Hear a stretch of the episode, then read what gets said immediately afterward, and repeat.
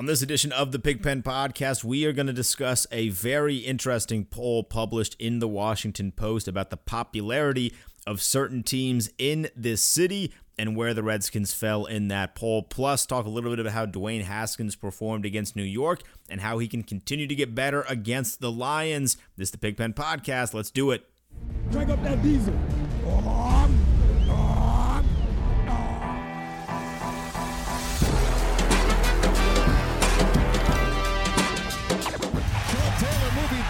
Backwards, trying to find running room, and he's still on his feet.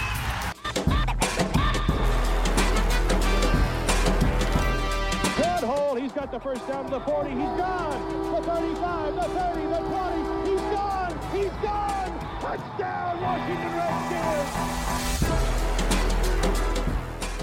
This is the Pigpen Podcast. I'm your host, Denton Day, at Denton underscore Day on Twitter. If this is your first time listening, as always, be sure to subscribe to the Hogs Haven podcast feed wherever it is that you get your podcasts and go on over to hogshaven.com and become a member of our community if you are not already doing so. So, we got a lot of stuff to talk about.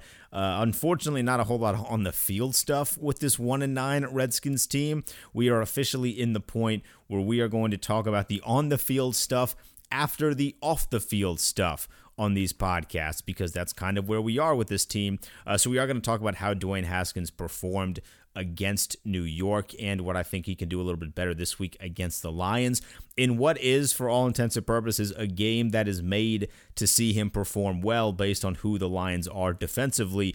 But we do have to talk about this Washington Post poll that was published uh, earlier this week, or maybe it was at the tail end of last week. But we're in a situation now in this city where we have champions. We are the district of champions, and after the Capitals won, we kind of claimed that like jokingly. But since the Capitals won, we have won two more championships in this city, and it's not a, a huge secret that the Redskins are kind of falling from grace. But based on the poll that was run in the Washington Post, they are really, really falling from grace. And there's kind of two polls to talk about, if you will. There's the Washington Post one, and there's this fan poll, fan pulse poll, which kind of moderates your, I guess, hope.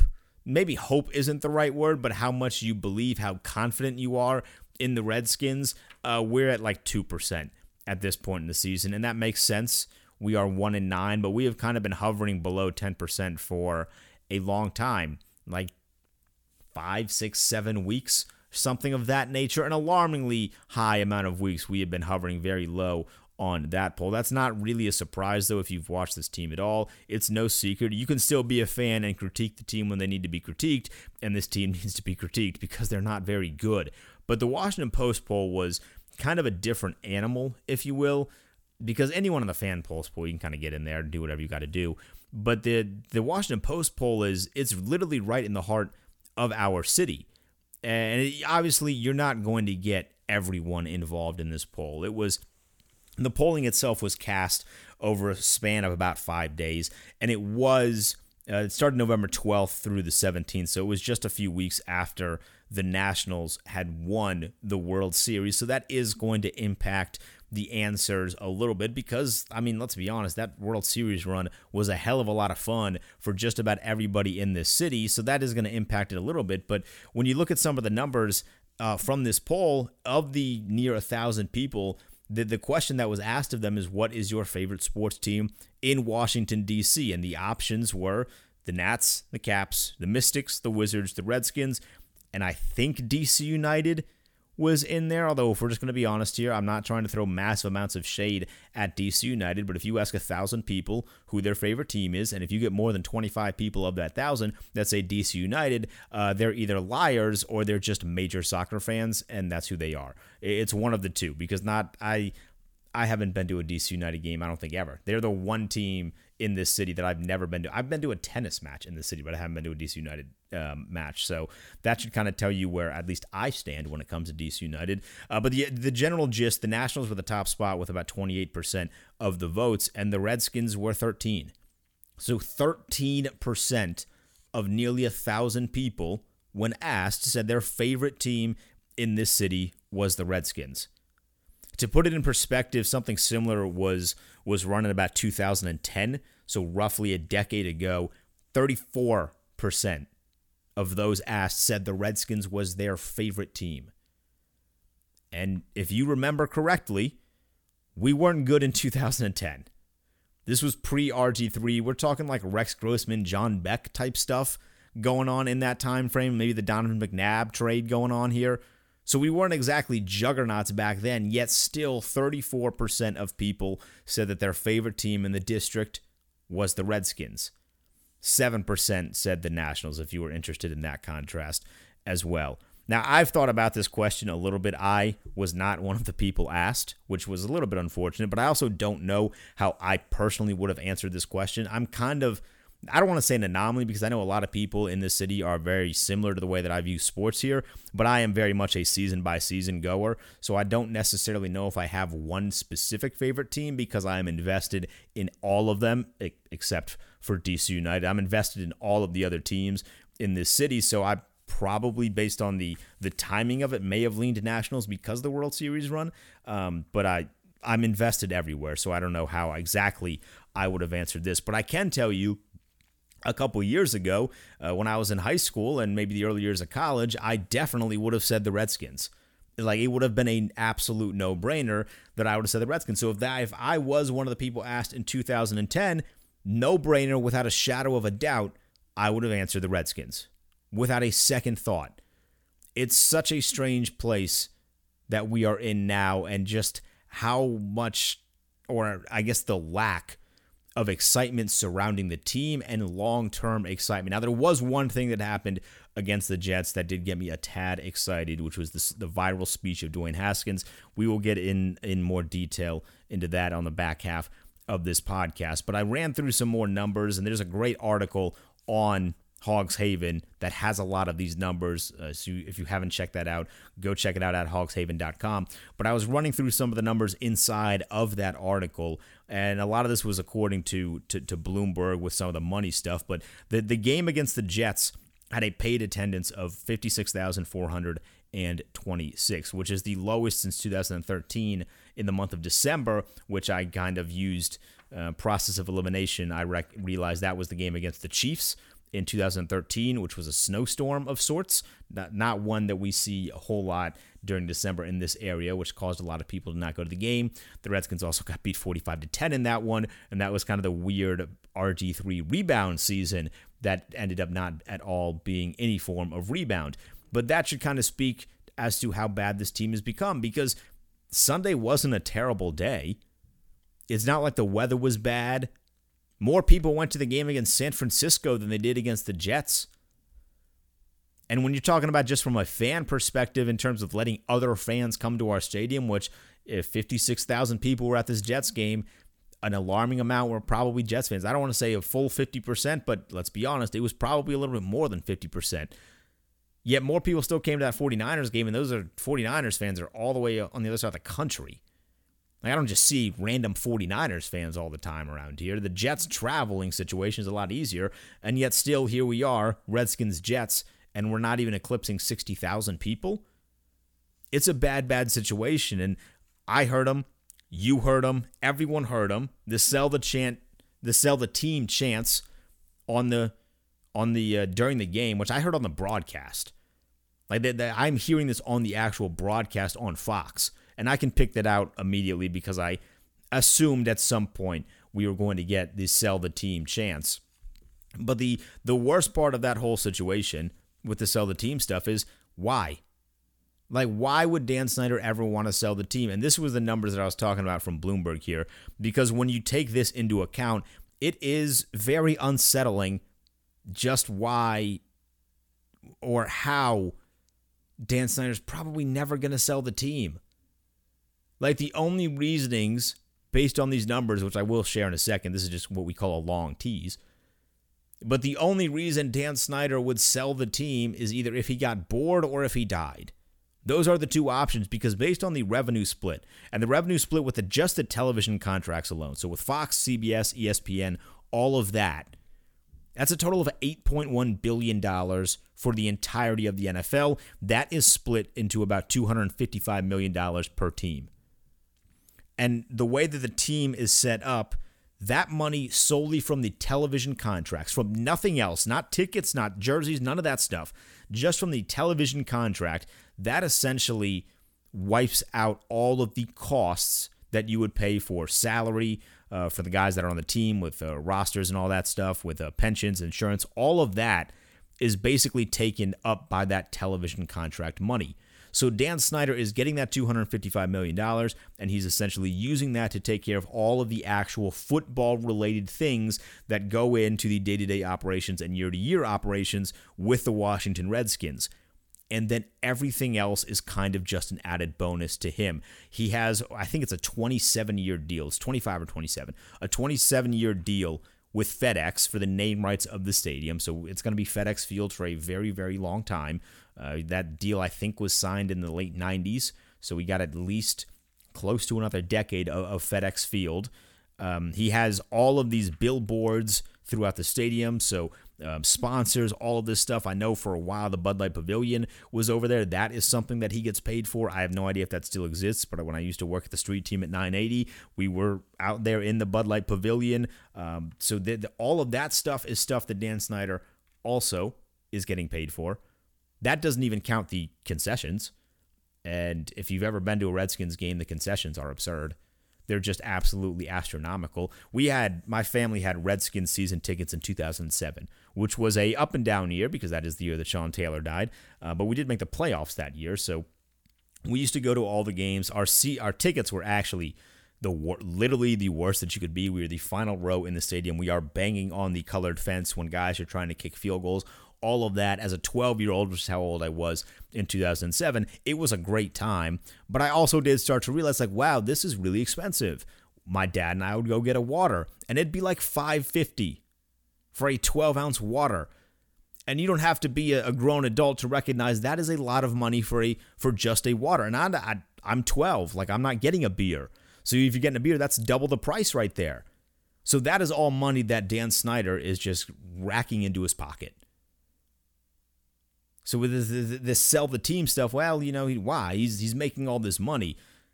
The Bloomberg um, Bloomberg uh, continued to report here saying the average cost for two people to go to a Redskins game is five hundred and sixty-seven dollars. Five hundred and sixty-seven dollars for two people to go to a Redskins game, and that includes parking, that includes the tickets, and then that includes your food and your drinks. That is nearly that's over half a thousand dollars for at most 12 hours? At absolute most 12 hours of your life for a half a thousand dollars right there. It's the ninth highest cost in the nfl to go to a game. Here with a team that doesn't win. It sucks it's like it's this i definitely believe that that statistic in itself factors into this poll that we were talking about as to why the redskins have fallen from grace because you're paying half a thousand dollars to go watch a team that is not set up very well, uh, that's run by a guy in Dan Snyder that none of us really seem to like, although some of the players kind of do. Uh, but he is putting a lot of the the charge in the hands of Bruce Allen, who is an absolute complete moron and is kind of maybe the only reason, not the only reason, but a majority of the reason that the team just swung and missed for. Um, check your calendar here. Six years of misdiagnosing their best player with cancer. So while it sucks, and while I think that truly in the hearts of just about everyone in this city, uh, they are a football. This is a football city. I love what we did with the Nationals parade. I love what we did with the Capitals parade. I absolutely 100% believe if the Redskins win a Super Bowl, you might actually double, if not triple, some of the the the crowd outcomes, the outpouring. It would be magnified way more but we're not because we got a bunch of idiots running the system. They're a bunch of power hungry little boys who are making a lot of money, just having a little bit of fun, not caring about the actual football stuff, not caring about actually dealing with what happens on the field. Yet they're still going to charge you. I didn't even get into the fact that you have to pay for parking if you want to go watch the Redskins during preseason and training camp. I haven't been to the Richmond training camp when they used to have it out in Ashburn, you know, about 20 ish minutes from the facility. I'd go out there every now and then. And to the best of my knowledge, it was it was free then. But supposedly you got to pay to go down to RVA. You want to get in and see the team practice, you're shelling out a little bit of money there. And there's always going to be some glimmer of hope at the start of a season as to, hey, maybe this team is going to kind of bounce back a little bit. I know for a fact I had that this year. I thought the team was going to be solid. I said on this podcast, I'm thinking seven, eight wins. Not anymore. Not even close anymore. But yet you still have to pay so much money to just to go watch the team. I don't know if this is what rock bottom is for the Redskins. But I think just the poll itself, and when you sit down really and truly think about just how far this team has fallen from 2010, where they were already bad, if you can get lower than this, what is it? I mean, how do you actually get lower than this? The team couldn't even sell 60,000 tickets to a game against the Jets. The team is bad, and they got trounced by said Jets. You can't even, your best player doesn't want to be here. He hasn't wanted to be here, and the idiot running the team is saying, oh, he's going to play for us. We got him. He wants to play for the Redskins. The mixture of delusional and just flat out stupidity have caused the Redskins to tank to sensational levels when it comes to public opinion in this football city. It's terrible. It's terrible. It's sad. It's depressing. But nothing is going to change until, at the very least, Bruce Allen is no longer calling the shots. We have to, at this point, come to the gripping reality that Dan Snyder is not selling the team. He is still making a boatload of money from this organization, and he is not going to ever stop that unless he unless he calls it quits here on earth. Let's just say I'm not wishing death upon the guy, but that seems to be the only the only way or reason that Dan Snyder would no longer be running the team is if he dies. Because billionaires don't get bored when making money. They just don't. So I was I was I'd love to know anyone else's thoughts on this poll here before we jump into the actual like football stuff here. I'd love to know your thoughts at Denton underscore day on Twitter. The the sell the team chant, it's fun. I, I think it's it's great internet stuff. It's not going to do anything. I still have a little bit of hope in the fire Bruce Allen hashtag. But at this point, I mean, hope is relative when it comes to this team. Well, now let's try and do our best to be positive for the next seven to eight ish minutes or so. I'm going to do my best at least. Dwayne Haskins had his uh his next start, his latest start, we'll say, because this is going to be a, a constant thing now for the rest of the season against the Jets. The game itself didn't turn out very fun for us. I thought we were going to win. I got on this podcast and said we were going to win, and I was reminded why I don't actively predict Redskins games here on this podcast. But I did see I saw some positives from Dwayne Haskins in this game, but the biggest positive of all came on the sideline. We have all seen the video at this point. I mean, this is being taped on a Thursday, so we have all seen the video of Dwayne Haskins going up to the offensive linemen and pleading with them, knowing what he can do to help. And when I saw this video on Twitter, immediately I was this is this actually got me excited. Like I said uh, earlier in this podcast, I don't remember prior to this event, I don't remember the last time I was genuinely long term excited for something about this team. It's been quite some time, at least three to four years, maybe.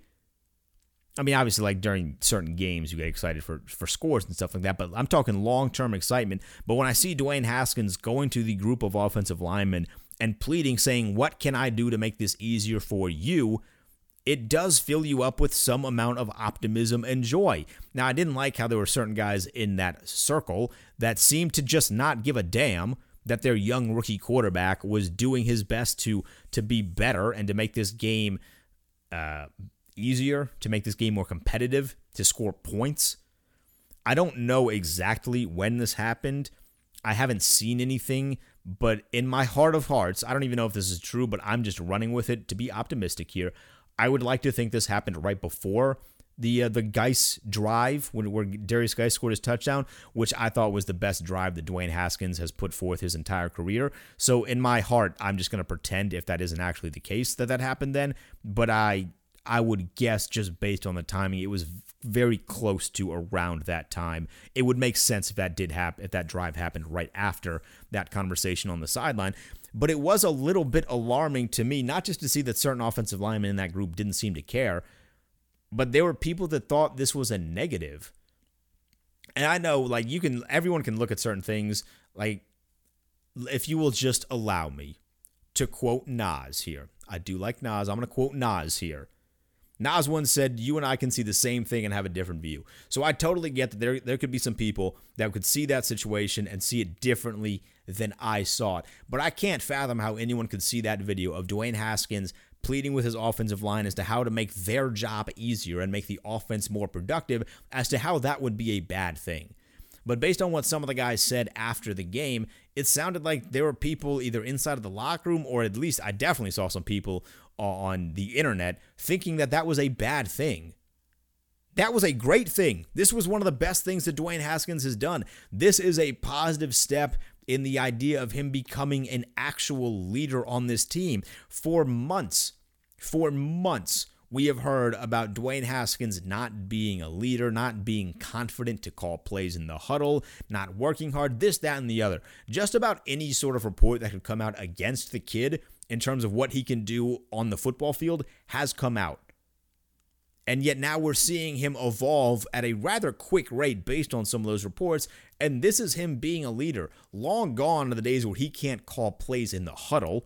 He is now going up to his guys and saying he's taking control of the conversation, taking control on the sideline and saying, hey, let's go. We are trying to be great here. Now, granted, the team is very far away from being great, but it's a very, very positive not probably not the first step, but first major step, I would say, in him being an actual leader on the team. Because when I saw that video, and there was some profanity in it, so if you don't like profanity, just be wary of that. Uh, but when I saw that video, I'm seeing like he's not scared. He's not scared of anyone in that huddle. And there's some big dudes in that huddle. There, there's some big, big veterans in that that little group on our offensive line. Morgan Moses, Brandon Scherff, all these guys. He is not scared of them at all in this situation. He is just wanting to do what is best for the team. And like I said, in my heart, I believe that the Derrius Guice drive happened immediately after that. That was that was just one of the first. That's the biggest positive that I have seen from Dwayne Haskins so far this year. He is still missing certain throws. He is still not looking down the field in on certain plays as much as you would like him to, and at, at times forcing certain situations. And that did all happen against the Jets. I mean, look, you don't accidentally wait until like the fourth quarter to score. Okay. I mean, that's you, you are scoring in garbage time. Obviously, those those touchdowns count a lot more, or at least impact the game a lot more in the first quarter rather than late in the game. But I did see some other signs in in those drives where I, I was positive. I was happy. You know, I saw some things. He he did look mobile in the pocket. He was able to shift the pocket a little bit. Maybe one of the biggest things, he doesn't seem to give up on guys on his wide receivers. I mean, Jeremy Sprinkle has dropped a couple passes now that should absolutely 100% be catches, but Dwayne Haskins doesn't give up on him. Like he will Jeremy Sprinkle will drop a pass and then Dwayne Haskins will go right back to him a few plays later. I do think that is crucial um, I, I, think that's big for his development, saying that I am trusting the guys that I have gone to work with for the past week. I'm trusting them to make some plays. Now, yes, it would be very nice if, and it's not just Jeremy Sprinkle, but it is him and a couple other guys if you would stop dropping the passes. Like, help your rookie quarterback out a little bit, please. But Dwayne's ability to have short term memory in those situations and go back, go right back to the guys, I thought was a big positive. And then that Derrius Guice drive was great. He'd made a couple big throws. Um, so I, I, saw some positives. There were absolutely some negatives. Um, but more than anything, the way that he progressed just during the game itself, I thought was a big positive. You can kind of see throughout certain drives and possessions that he is actively growing as a quarterback. And a part of that is actually really cool to sit back and watch. Um, and then just from the actual team getting better standpoint, it is crucial to see him consistently get better. Um, so overall, I would rate his performance against the Jets as a C plus. He got his first touchdown. He got a second touchdown. He didn't quite go for 250 yards like I predicted, but um, 200 yards and two touchdowns isn't terrible. He did have an interception, but that happens. He is a rookie. 19 of 35 isn't the worst in the world. Obviously, you would like to see that completion percentage go up, but like I said, he is a rookie. He is still learning how to play at the NFL level. I thought overall we saw enough positives to at least be pleased with the performance. So just slightly above average. You know, C is average in grade school, so we're going to give this a C plus. But moving on to this week, not predicting because I learned last week, but we are taking on the Detroit Lions, who are a very strange team because at the beginning of the year they looked really, really good and they were just kind of on the the wrong end of some bad bounces, bad plays, whatever you want to call it, that had them in a in a tough spot. Well, now their defense, led by Matt Patricia, who was supposed to be a defense guy, their defense is bottom four in total yardage, and they're bottom three in passing yardage. So this is a game that is set up essentially for Dwayne Haskins to continue to build off of what we saw against New York. So I, I guess I'll, I'll do this again. I would I would like 250 yards. I mean, if he mm-hmm. touches 300 or at least flirts with it, I think that's a huge plus, and a couple more touchdowns. The the the, the way that that kind of lined up a little bit, seeing New York, the Jets, and then seeing Detroit in back to back weeks for Dwayne Haskins that is a little bit of a blessing. We do have Carolina the week after, and they're a, a bit of a tougher defense, certainly much tougher than both the Lions and the Jets. Uh, but get some of this stuff going, build some form of rhythm offensively, and, and get the offense moving a little bit. And along with that, I'm going to continue to preach this until it actually starts happening. We have to get Terry McLaurin the ball more. I don't understand why we stopped going to him. Dwayne's first great throw, which ended up getting called back because of those stupid penalties, two of them really. That deep throw to Terry was great. It got called back because of the penalties, and then we stopped going deep to him. The Redskins should, on average, go deep to Terry McLaurin at least once a quarter. At least once. Odds are you're going to catch him off guard. You're going to catch the defense off guard at least once, hopefully twice throughout the entire game if you go deep to him once a quarter. I don't think this is rocket science here. He is your best player. He is a speedster, and he's shown, as we saw against the Jets and literally every other time that we try and get this dude the ball, he is going to go up and make plays. Continue to get him the ball at least one deep shot per quarter for Terry McLaurin. That's what I want to see against this Lions team. Dwayne and Terry do have some chemistry. It's not off the wall, but they do have chemistry. Continue to build off of that. Get it Terry McLaurin deep once a quarter. And then for the love of God, if we're going to play Derrius Guice, can we please use him? Wendell Smallwood has been a nice guy to have around in the fact that he was a running back when we had a lot of hurt running backs. But if Derrius Guice is healthy, put him in the damn football game. Like Bill Callahan is Mr. Run the football over here, Mr. Utilize these running backs, and Derrius Guice was healthy and it took him until, until nearly halftime to get into the football game. What are we doing? Use the guys that you have. Use the talent on your roster the correct way, please. I'm not saying the Redskins win that game if Derrius Guice is in it for the entirety, but damn, it would be nice to see Derrius Guice in the game for the entirety of the game if he is healthy. So those are the three things I want to see on offense. I want to see Dwayne Haskins eclipse 200 yards and have a couple more touchdowns. I want to see Terry McLaurin get the ball just about as much as he possibly can and use Derrius Guice correctly. You now have a 1 2 combo with him and Adrian Peterson for the first time healthy that we have really ever had. Let's at least see what this is. We know that Guice is going to be the future because Adrian Peterson, while performing at a great level for the age that he is, that is not something that is sustainable, and we recognize that. He is eventually going to call it quits. But while we have these two guys healthy, let's see what the what, let's see what the one-two combo is with those two. Use Derrius Guice, please. It shouldn't be that hard. All right, so that's going to kind of wrap it up. This did go a little longer than I anticipated it was going to go, but we had a lot of things to talk about. I'd love to know your opinions on everything. Dwayne Haskins and his performance, what you expect from him against Detroit, or the poll, or the gripping, the crippling reality, I should say. The Dan Snyder is probably never going to sell the team.